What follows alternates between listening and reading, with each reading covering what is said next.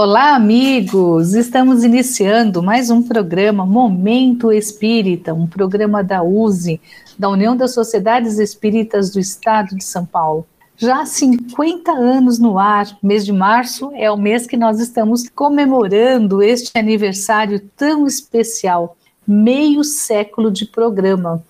Com muito carinho, nós continuamos levando para você a mensagem espírita, e toda a doutrina espírita para você estudar conosco durante o programa. No programa de hoje, nós vamos estar na companhia do Ney, do Orlando, do Niva, Amorim e eu, Suzete, estaremos aqui, nós cinco, apresentando o programa para você.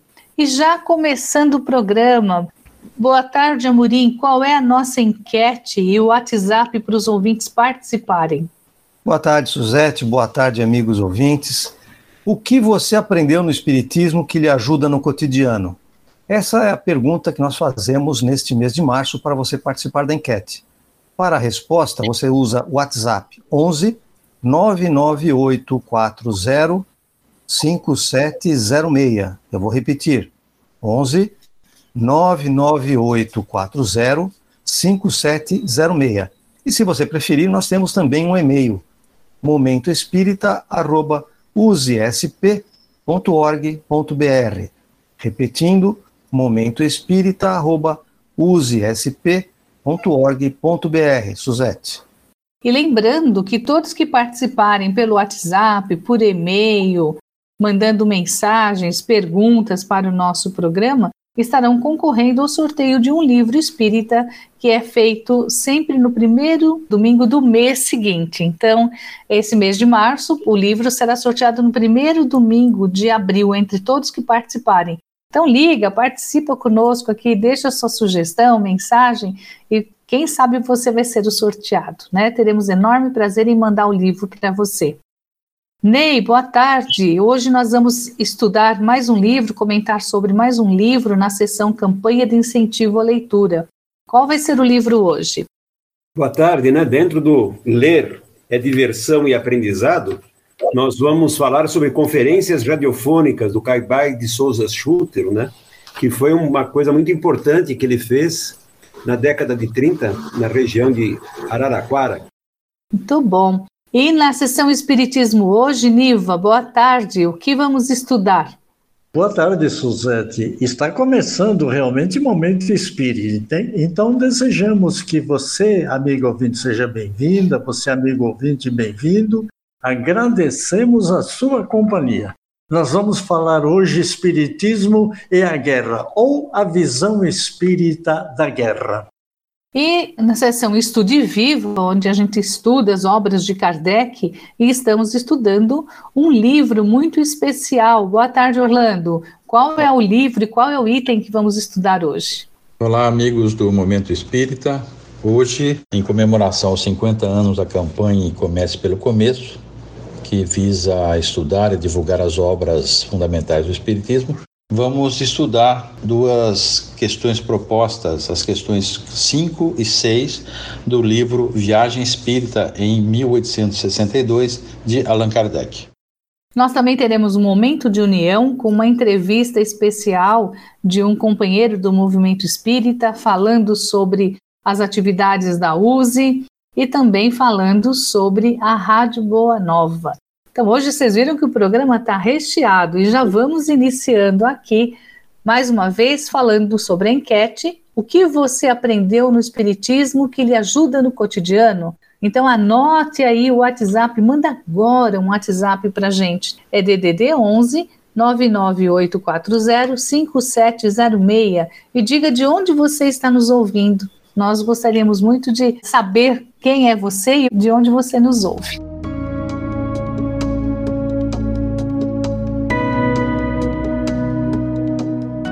Iniciando, vamos falar agora sobre o livro dentro da campanha de incentivo à leitura, desse livro tão importante, que é o livro do Caibar de Souza Chútil, que é Conferências Radiofônicas. Caibar Chútil foi um, um pioneiro e vamos falar sobre ele e a importância. E nesse livro Conferências Radiofônicas, ele traz aqui na íntegra programas de rádio que foram colocados no ar. Quem foi Caibar Schutel, o Amorim? O Caibar de Souza Schutel nasceu no Rio de Janeiro, mas ele mudou para São Paulo e acabou indo para Matão. Ele era um prático de farmácia. Na época, o prático de farmácia, depois de experimentado, ele se tornava um farmacêutico. E ele era uma pessoa, por causa disso, muito importante naquela cidade, lá no interior de São Paulo, no começo do século XX. Ele enfrentava uma série de dificuldades e ele acabou conhecendo o Espiritismo e ficou tão interessado no estudo do Espiritismo que ele acabou fundando um centro espírita, um jornal, uma revista, que, aliás, os três existem até hoje. E quando nós chegamos nos anos 30 do século 20, ele acabou indo para Araraquara fazer divulgação do espiritismo através do rádio, Suzete. É bem interessante a história do Caibar Chútil, né? E nesse livro Conferências Radiofônicas, Ney, ele comenta e traz aqui muitos assuntos que ele abordava naquela época num programa de rádio. O, o Carbai tem uma personalidade muito forte, né? Na cidade de Matão, inclusive, ele, ele discutia com a Igreja Católica, porque havia uma certa perseguição ao espiritismo e ele tinha um, um, um, amor pela doutrina tão grande que o fez ir à cidade de Araraquara, que era uma cidade muito maior do que Matão naquela época, né? E pela Radiocultura de Araraquara, nos anos de 36 e 37, ele fez uma série né, que ele, do que ele chamou de conferências espíritas, né? E, e essas conferências ele procurava, então, dar as respostas que, que existiam na, nas questões que eram levantadas, né? E, e, e, ele depois, então, de ter feito isso, ele publica essas conferências, o que nos dá a oportunidade de conhecermos um pouco de todo aquele trabalho que ele teve na época, então, lutando pela divulgação da doutrina espírita, né? Ele fala muito sobre a questão da imortalidade, não é, Niva? Sem dúvida, Suzete. Ele abordou principalmente isto porque, como era uma novidade na época, falar de vida, de imortalidade da morte, numa época em que a comunicação praticamente era escrita, e tendo a oportunidade de fazê-lo através da rádio, ele publica essas conferências radiofônicas em 15 capítulos. Quer dizer, é uma série trabalhado através da Radiocultura de Araraquara, fazendo, como disse o Ney, né, uma análise cuidadosa e imparcial do Espiritismo. Ele tratou de vários assuntos, Suzete, sobre imortalidade da alma, espiritismo científico e cristão, a morte, a vida em face do cristianismo e do espiritismo. Ele tinha uma característica que ele sempre falava, meus ouvintes, ilustres ouvintes. Por isso é que nós estamos recomendando esse livro, porque realmente ele nos coloca em condições de interpretar não só a vontade do Cairbar de fazer a divulgação, mas principalmente fazer com que o Espiritismo alcançasse outras pessoas que não frequentavam o centro espírita. Existe um livro que fala sobre a vida de Caibá, que é um livro do Eduardo Carvalho Monteiro. Cabachute, o bandeirante do Espiritismo, era o cunha que foi dada a ele.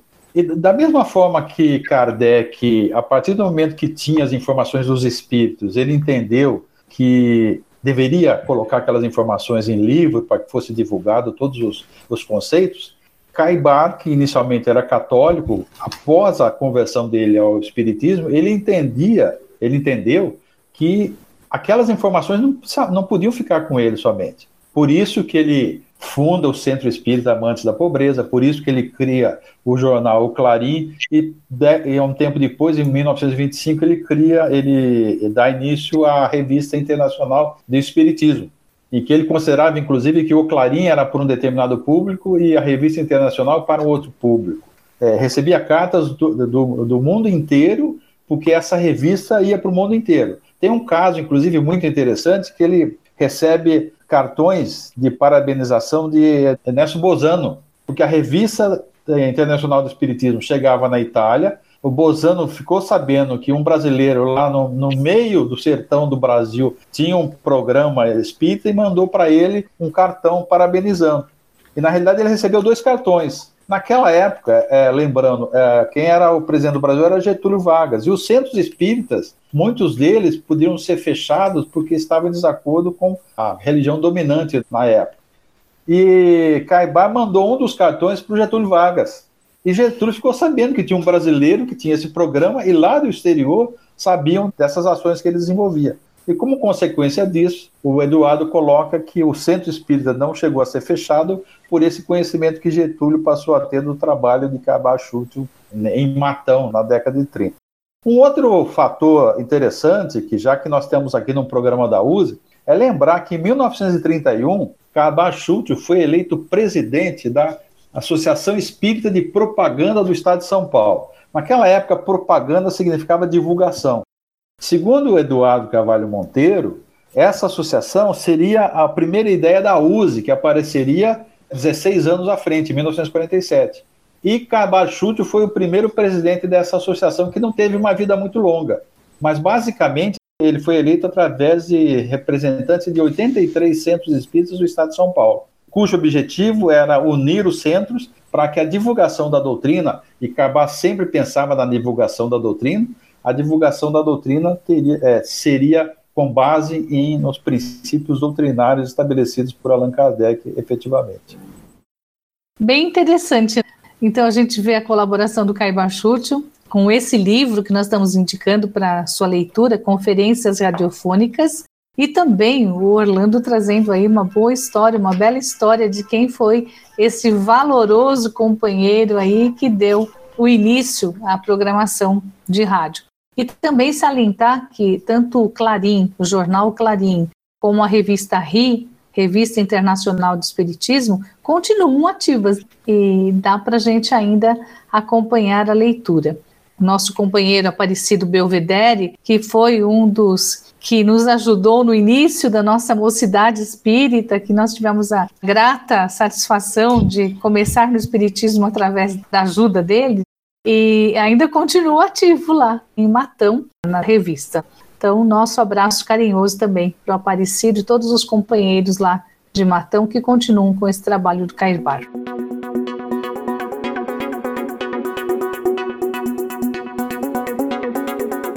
Vamos passar agora para a nossa sessão Espiritismo Hoje, que é a sessão que sempre traz um assunto atual para nós debatermos com a visão espírita.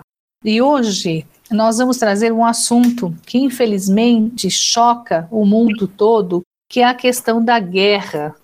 Nós, em pleno século XXI, nunca imaginaríamos que iríamos passar por essa experiência mais uma vez e ver o mundo numa guerra, uma guerra entre a Rússia, a Ucrânia, e tudo assim colocado na mídia, divulgado, e choca nossos corações, choca muito. Isso perturba todo um povo, todo, todo o mundo, né? morrendo tanta gente, e aí a gente fica se perguntando por que isso? Niva, Comenta pra gente aí, começa comentando pra gente, qual é a visão do Espiritismo sobre essa questão da guerra?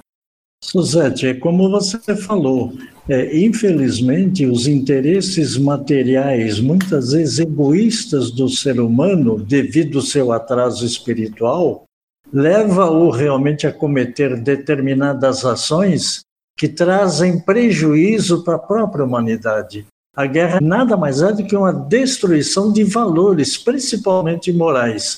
Isso começa com o próprio homem, porque o homem, desde que se conhece, eu vou colocar entre aspas, por gente, está querendo brigar, lutar, disputar espaço, ter autoridade, mandar. Ou seja, lamentavelmente, essa disputa acabou separando em classes sociais, etnias, grupos religiosos e muitos povos com diferentes ideologias econômicas. Olha só, isso se aplica perfeitamente na atualidade. O interesse material acima do interesse espiritual. E nós aqui de Momento Espírita entendemos que a guerra é, sobretudo, a predominância do nosso instinto animal, que quer resolver interesses pessoais pela força, ou seja, não se respeita mais os seres humanos.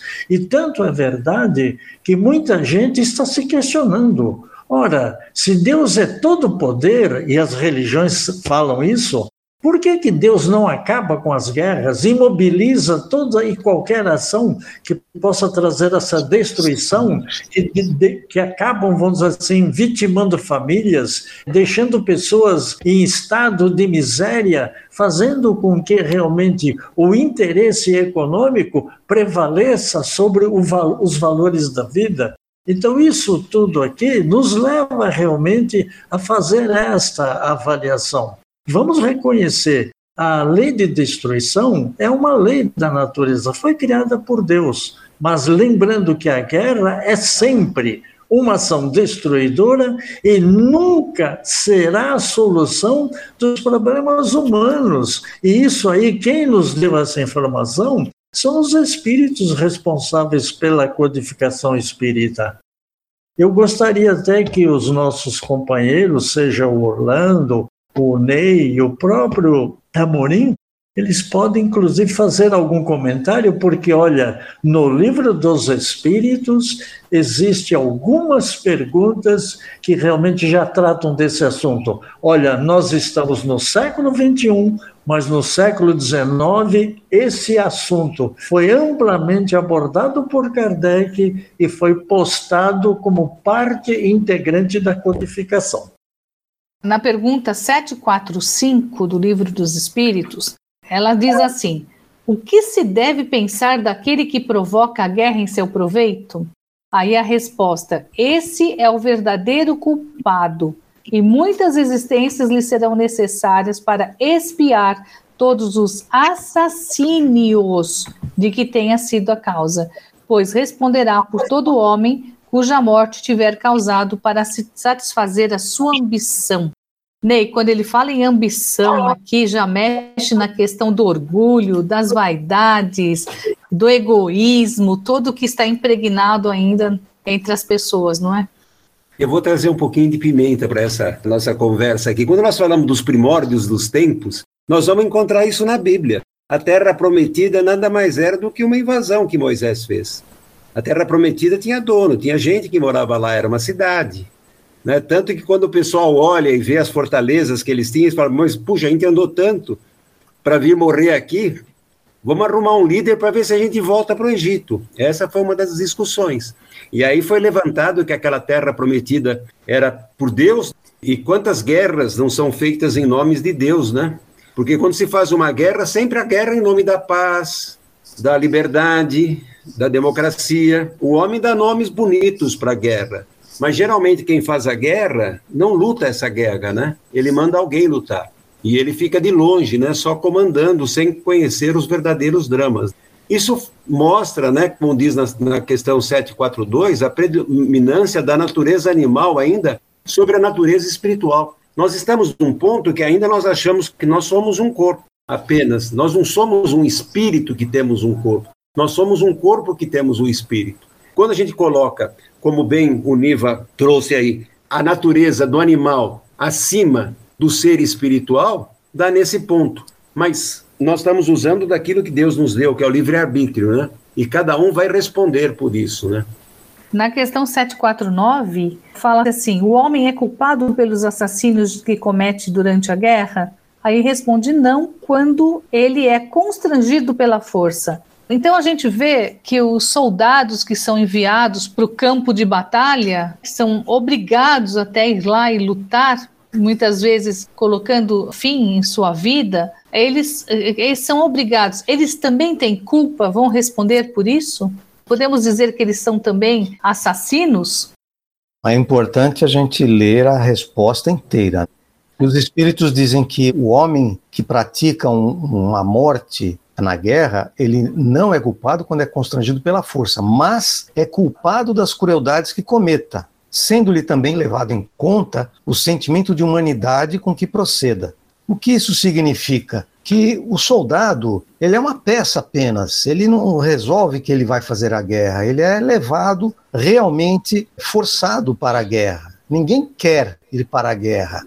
E ele é jogado naquele campo de batalha e colocado numa situação que ou ele mata ou ele morre. Só que muito soldado, já existem muitas histórias desse tipo, de que ele se vê frente a frente com o inimigo e tanto um quanto o outro não tem coragem de atirar, de matar o outro que está na sua frente. Porque uma coisa é você dar um tiro a longa distância e atingir alguém que você nem sabe quem é, e outra é você olhar para a pessoa.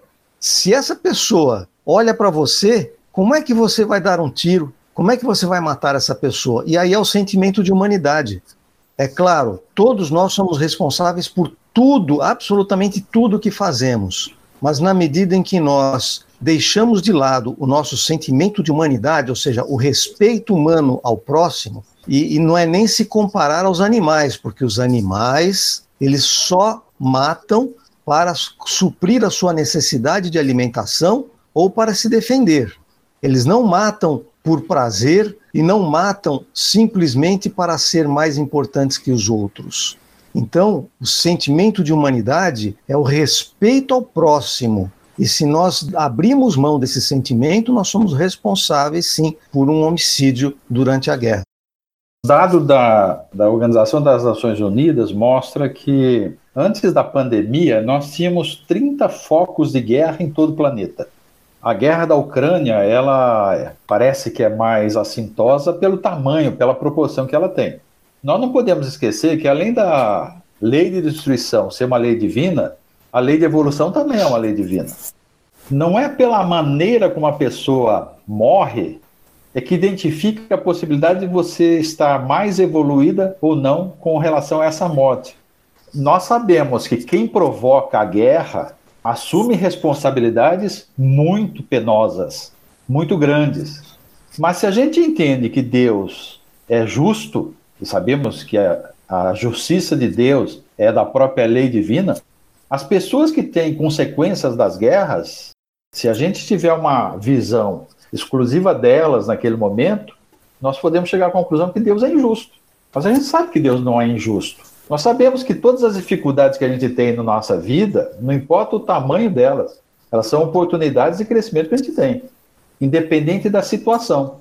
Que a guerra seja na Síria, que a guerra seja na Ucrânia, que a guerra seja numa situação de favela em determinado estado brasileiro, o que acontece tem a mesma característica. E tudo isso são colocados no sentido. As pessoas não estão lá por acaso, eu acredito que elas não estejam lá por acaso, mas isso faz parte da lei da evolução. É muito ruim a gente ver isso. Mas da mesma forma que alguém mata um outro, mesmo numa situação de não guerra, é tão difícil de acreditar que isso pode acontecer quanto numa guerra. Como o Niva e o, o Ney já colocaram, essa predominância da natureza animal. E a predominância da natureza do animal, ela só deixa de existir com a própria evolução do ser humano. E aí, alguns podem dizer, por que Deus não deixa de acontecer uma guerra lá? É aquela mesma ideia. Se isso fosse possível, a gente poderia pensar o seguinte: por que Deus não é melhor para a gente e, e, não nos já evolui sem necessidade de ter encarnação? A gente sabe que essas, a evolução é consequência de cada um de nós. Deus não vai agir assim, não vai contrariar a própria lei de evolução no sentido de eliminar dificuldades na nossa vida. Nós temos que ter a sapiência de entender o que representam as dificuldades nessa busca do nosso processo evolutivo. Niva, a guerra vai desaparecer algum dia da face da Terra? É a questão 743. E os amigos espirituais deram uma resposta sim. Quando os homens compreenderem a justiça e praticarem a lei de Deus, então todos os povos serão irmãos. Mas veja quanto que nós temos que caminhar ainda a partir do momento em que nós começamos a analisar o comportamento de civilizações antigas. Por isso que ele citou a Bíblia. Ora, a própria consciência de religião que existia naquela época, o chamado Deus deles obrigava a matar e ocupar a terra. O que demonstra claramente que já naquela época nós teríamos uma longa trajetória, como de fato chegamos até hoje. Mas o que é mais interessante é que, como Orlando citou, já existe uma série de guerras, pequenas guerras, sem falar naquelas guerras interiores, porque nós estamos nos guerreando constantemente em diversas situações. Agora, até alcançarmos esse estágio evolutivo, nós vamos ter realmente que se submeter a uma série de modificações ou transformações até para alcançar aquele mundo de transição que a doutrina espírita nos fala, os espíritos falaram. Agora, lamentavelmente, não temos uma ideia, vamos dizer, quando isso poderá ocorrer, em função do andar da carruagem atualmente. A impressão que se tem, a primeira, é de que provavelmente ela pode até se expandir. E olha, se isso vier realmente acontecer, nós então podemos até ficar suspeitos em acreditar que elas irão desaparecer um dia. Talvez elas poderão desaparecer da forma violenta como foi feita, mas guerra realmente poderá haver porque, olha, uma sociedade que não é capaz de assistir e dar ambiente de convivência pacífica, oportunizando inclusive a chance das pessoas viverem respeitando-se mutuamente, faz com que a gente não acredite, entre aspas, que ela vai desaparecer um dia na Terra, a não ser quando nós alcançarmos o estágio de mundo celeste ou mundo divino. A mídia hoje vai fazer com que essa lei de destruição ela chegue mais rápido às pessoas, que nós possamos ver a crueldade que é uma guerra. Nós podemos ver em casa sem ter que viver essa. Na época de, das grandes guerras, nós não conseguimos vivenciar isso.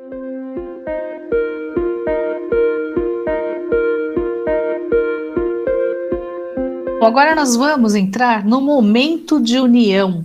Vamos falar um pouco sobre a USE, entrevistar um companheiro participante da USE.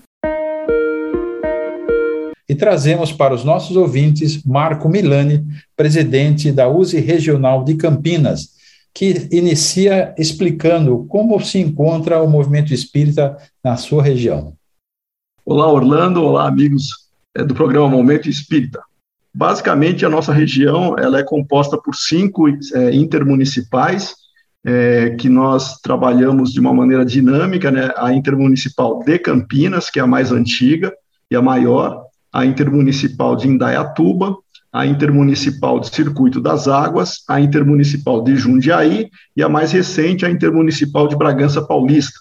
Estas cinco intermunicipais, elas compõem o, a nossa regional de Campinas, e basicamente, se nós formos somar a quantidade de casas unidas, né, que são adesas à USE, nós temos cerca de 40 casas nestas cinco intermunicipais, Porém, se formos somar aí as casas que são é, é, fraternas, vamos chamar assim, né, que têm uma aproximação com a USE, participam, inclusive, dos eventos da USE, aí nós podemos dobrar esse número.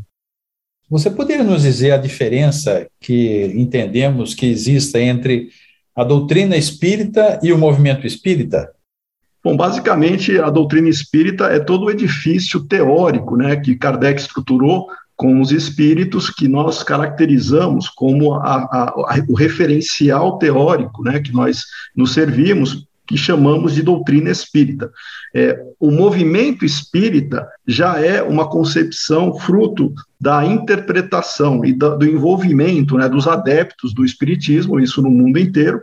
Então, nós temos movimentos espíritas locais, inclusive, e eles são marcados pela, pelo grau de compreensão e maturidade e das práticas é, locais que caracterizam é, esses adeptos baseados na doutrina espírita. Então, uma coisa é o nosso referencial teórico, a doutrina espírita, que é uma só, e nós temos os adeptos, as suas instituições e as suas práticas, que são caracterizadas aí nas ações locais que são desenvolvidas. E agora, com a tecnologia, nós temos o movimento espírita integrando-se né, cada vez mais é, à distância, inclusive. E você vê nessa atividade dos espíritas dinamizando, se movimentando em torno do centro espírita, em torno da sociedade. Você vê, como você vê o papel do espírita na sociedade? Como é que a gente pode analisar o que está acontecendo na nossa região de Campinas quanto a esse envolvimento do espírita nas ações, nas atividades da sociedade? Bom, basicamente, o espírita, antes de se autodeclarar espírita, né, ele é um cidadão, e como cidadão, ele está envolvido nas suas atividades é, cotidianas, um, uns mais, outros menos, mas sempre trazendo aquela, aquele envolvimento natural né, que se tem quando você participa das atividades, não só é, formais, né, no caso de engajamento em alguma ação, em, em alguma promoção é, da, da, da, comunidade ou mesmo da, da, da sociedade civil, mas também nós temos o Espiritismo atuando via instituições na própria comunidade. Né? Então, de um lado, nós temos o cidadão, que é o espírita, que naturalmente tem um envolvimento que ele é, deve ter mesmo né, na, na administração, na, é, na influência da, é, da, da, da, região onde ele atua, é, alguns mais é, ativos, outros não, e também temos as instituições que representam né, o, o, movimento espírita e os seus representantes necessariamente também, ora são convidados, ora é, por iniciativa, né, por uma questão de proatividade, também atuam é, dentro da, da, da, vida da comunidade onde cada um está. Então, basicamente, o espiritismo ele, ele dá o reforço, ele dá o referencial é, é, é quase que o incentivo para que as ações sejam direcionadas, pautando-se pelo aspecto moral. E a, essa cosmovisão que o Espiritismo dá, com certeza, também ajuda aí a cada um a trilhar as suas seus caminhos e tomar as decisões mais adequadas que a consciência direciona. Então, o espírita não tem um direcionamento único, no sentido de nós termos, por exemplo, é, é, pontos é, específicos de envolvimento na sociedade, é, políticos. Nós temos, sim, é, princípios e valores que norteiam as decisões para que cada um ajude a melhorar a sociedade pelo caminho que escolher. O importante é que cada um sinta-se motivado para melhorar a sociedade conforme aquilo que acredita. O Marco, e agora para encerrar e agradecendo a sua participação, para onde caminha o movimento espírita? Bom, o movimento espírita ele é dinâmico, ele não tem nenhuma é, é, nenhum, uma, nenhum norte é, que nós poderíamos é, é, classificar assim é, por uma instituição, no caso. Né? O movimento espírita, até pela sua composição, ele tem uma característica heterogênea, por quê? Porque nós temos pessoas com mais e outras com menos é, é, graus de aprofundamento doutrinário, então, isso reflete na própria característica das ações e do movimento espírita. Para onde nós caminhamos? Nós caminhamos para o amadurecimento esperado, né, fruto do esforço, da dedicação que cada um deve ter para se auto-aprimorar e, e, também é, conhecer mais a própria doutrina espírita. E quando eu falo doutrina espírita, estou dizendo Kardec, né, aqui eu destaco a campanha da USE, comece pelo começo, que é uma campanha que os próprios espíritas têm que descobrir, ou alguns redescobrirem porque se nós não tivermos esta base doutrinária devidamente consolidada, é, é, esse, esse caminhar ele vai ser pautado ainda por é, alguns desvios, por alguns caminhos que vão desembocar em situações não necessariamente esperadas ou desejadas para a compreensão plena da realidade, né, do espírito, do ser é, espiritual e da sua ação na própria sociedade. Muito obrigado, Marco. Amorim, Fala um pouco sobre o site da USE e a revista Dirigente Espírita. O portal da USE fica em usesp.org.br. E nesse portal você tem acesso à revista digital Dirigente Espírita, cujo número 188 é o que está em divulgação, é o número atual. E tem muitos temas muito interessantes, todos eles voltados para a casa espírita é muito importante que você, que ouve Momento Espírita, acesse o portal da USE e se informe com a revista digital, que é muito bonita, toda colorida e grátis. Portal da USE, usesp.org.br. E nós podemos ajudar a rádio para continuar cada vez mais aumentando a sua divulgação. Como a gente pode colaborar, Niva? Através do Clube Amigos da Boa Nova, Suzete. E este clube é um grupo de pessoas unidas para somar esforços e compartilhar, dividindo o bem. Mais do que isso, levando a mensagem espírita através dos seus canais de comunicação tanto pela Rádio Boa Nova e a TV Mundo Maior, bem como pelas redes sociais. Você também pode fazer parte desse clube. Ligue para 0800 12018 38 ou acesse o site feal.colabore.org. Você receberá todas as informações para se transformar num divulgador da doutrina espírita.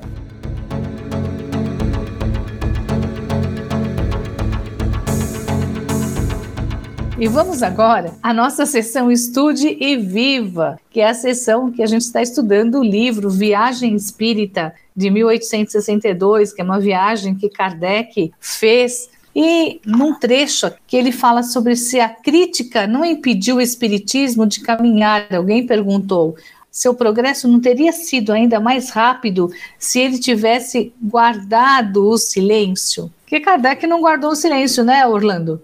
Quando a gente faz alguma coisa, sempre tem crítica. Essas críticas são importantes? Ajudou a divulgar o Espiritismo?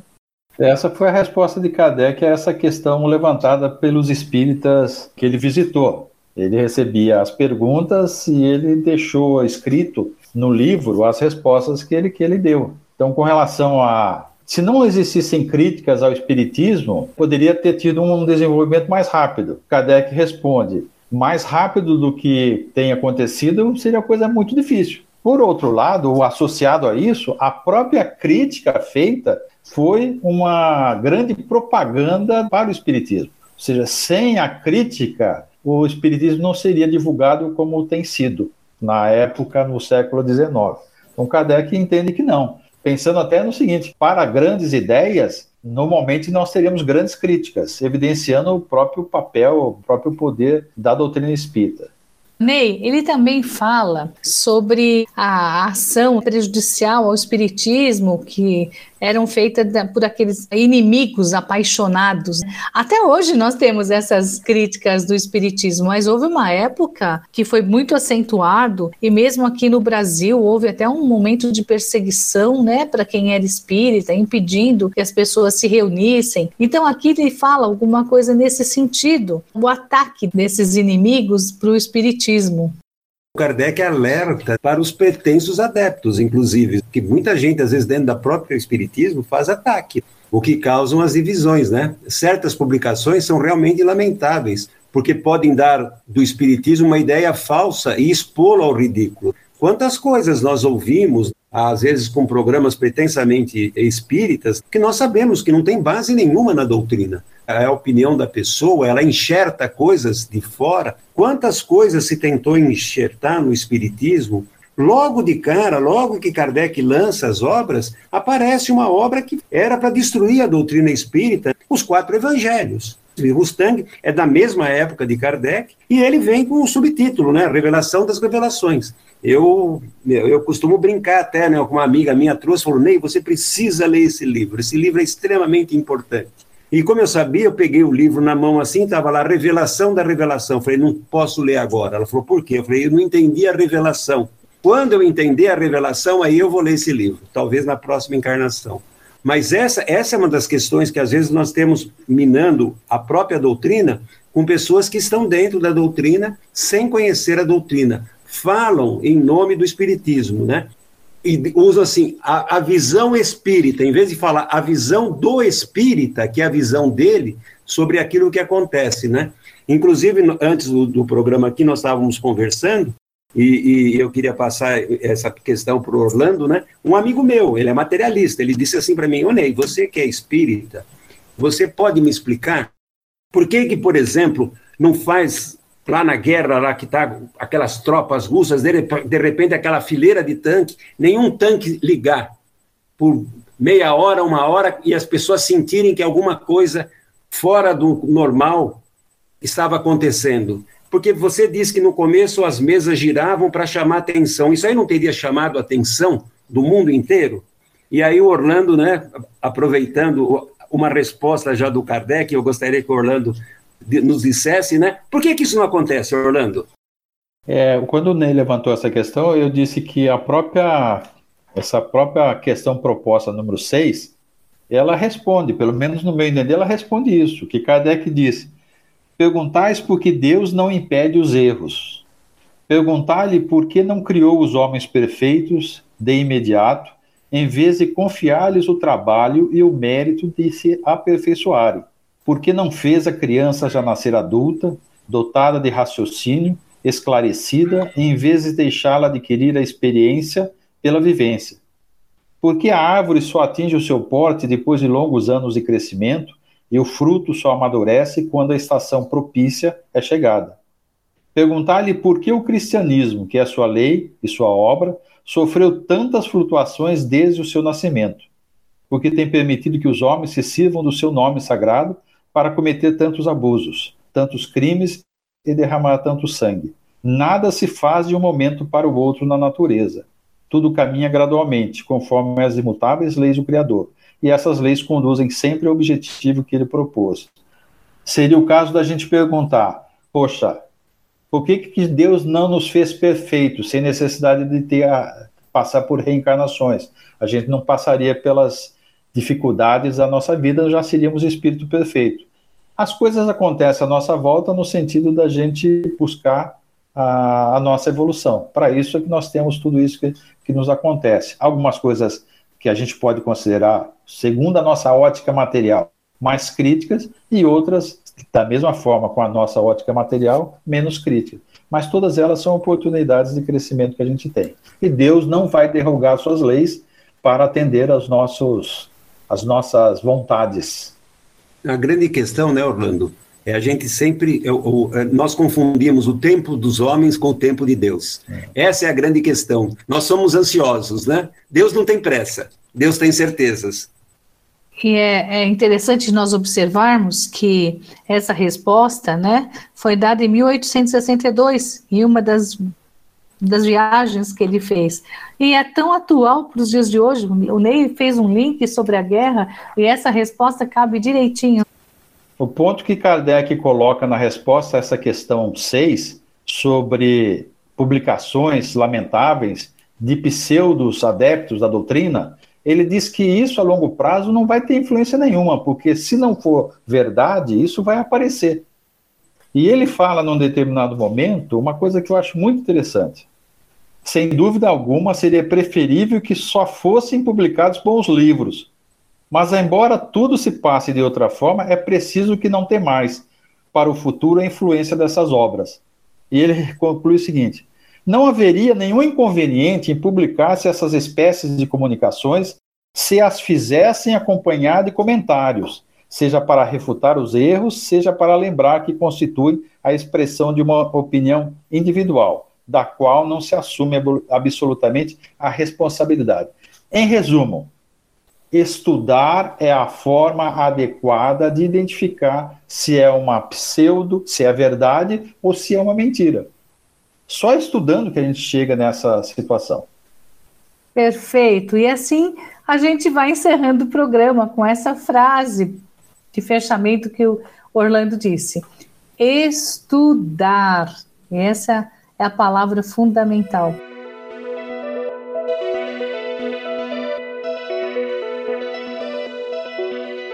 Chegamos ao final de mais um programa e você participe conosco. Mande agora um WhatsApp, a DDD 11, né? WhatsApp 998405706. Repetindo. WhatsApp 11 998405706. Agradecemos a sua audiência, agradecemos o seu carinho e esperamos contar com a sua participação através aqui do WhatsApp, através do e-mail. Amorim, suas despedidas e já passa o nosso e-mail. Nosso e-mail é momentoespírita.usesp.org.br momentoespírita.usesp.org.br e fica aqui o meu abraço a todos os amigos e o agradecimento pela audiência. Ney, sua despedida. Um abraço a todos os nossos ouvintes e continue com a Rádio Boa Nova. Orlando. É, só lembrando, reforçando os amigos da Boa Nova, e lembrando que Caibar Schutel Ele conseguiu fazer os 15, as 15 conferências radiofônicas, não era gratuito, era pago. E quem pagou foram os espíritas da época. Um abraço a todos e até o próximo domingo. Niva. Obrigado, queridos ouvintes, pela sua audiência. Nós voltaremos novamente no próximo domingo. Tenham todos uma boa semana. E o Suzete também quero deixar um beijo em todos os corações, nós, meus agradecimentos por permitir que nós entremos no seu lar. Fiquem com Deus, fiquem bem, uma ótima semana.